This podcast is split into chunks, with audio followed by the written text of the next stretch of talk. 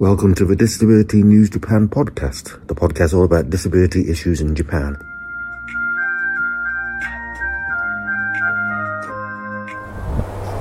Hello, this is Michael Gunn Peckett, recording this on Monday, the 20th of February 2023. It's a very spring like day in Kobe.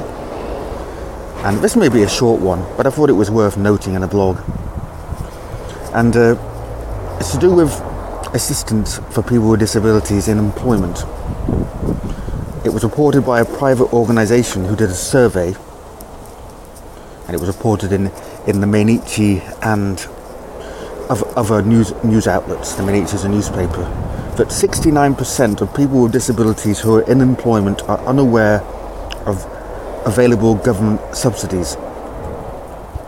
See, there's something called the Subsidy for Assistance of People with Disabilities Act, which essentially, well, put, put it this way, if, if a company has or wants to employ a person with a disability, but maybe they need some special assistance like uh, ramps would have to be built or maybe because the person is is blind they may they may need I don't know someone uh, someone to take dictation or something like that or well, there's government money available, but apparently, people who are with disabilities who are in employment are unaware this subsidy even exists.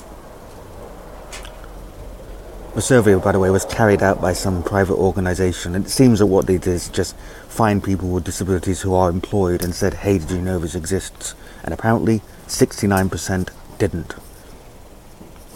But to me, I, I have this little worry not well, not a worry, but a kind of kind of question, and I'm wondering to myself: Is it because the government doesn't exactly advertise the fact that a subsidy exists? Because that, that to me, maybe it doesn't ring quite true. Because even I know it existed. Now, granted, as someone with a disability married to a Japanese woman with a disability, I am perhaps better placed to work it out.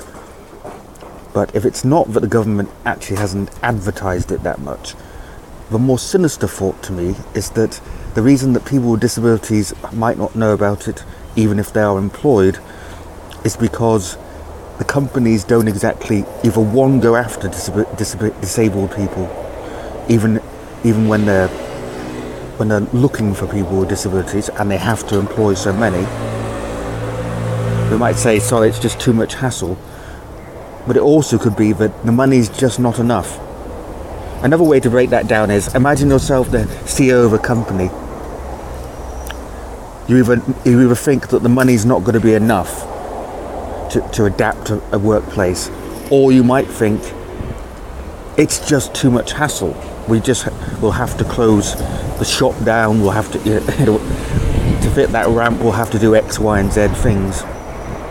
And at some some companies, however wrong it may seem, will just think it's just too much hassle to make those adaptations, even if the money were enough. This is why I've always been of the opinion that whilst companies that don't, well, definitely private companies that don't meet a, a, a certain percentage get fined, and I think public, publicly, i.e., state-owned companies, state-funded companies, do as well. Though, you know, they're hardly going to fine themselves. But if my point is, if it's just a fine, no one would feel the need to obey it. At least, at least if you're a multi-million dollar or yen company, I mean, it's, it's it's going to be a pittance.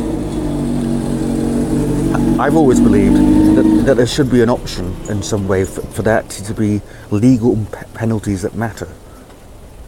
I mean, literally think about actually arresting CEO of companies if they don't comply, or at least make the fine more meaningful.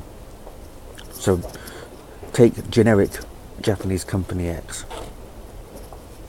Because the fines are pittance. If, if, if they've got a, a worth of billions of yen, well, we'll take a few billion off you, please.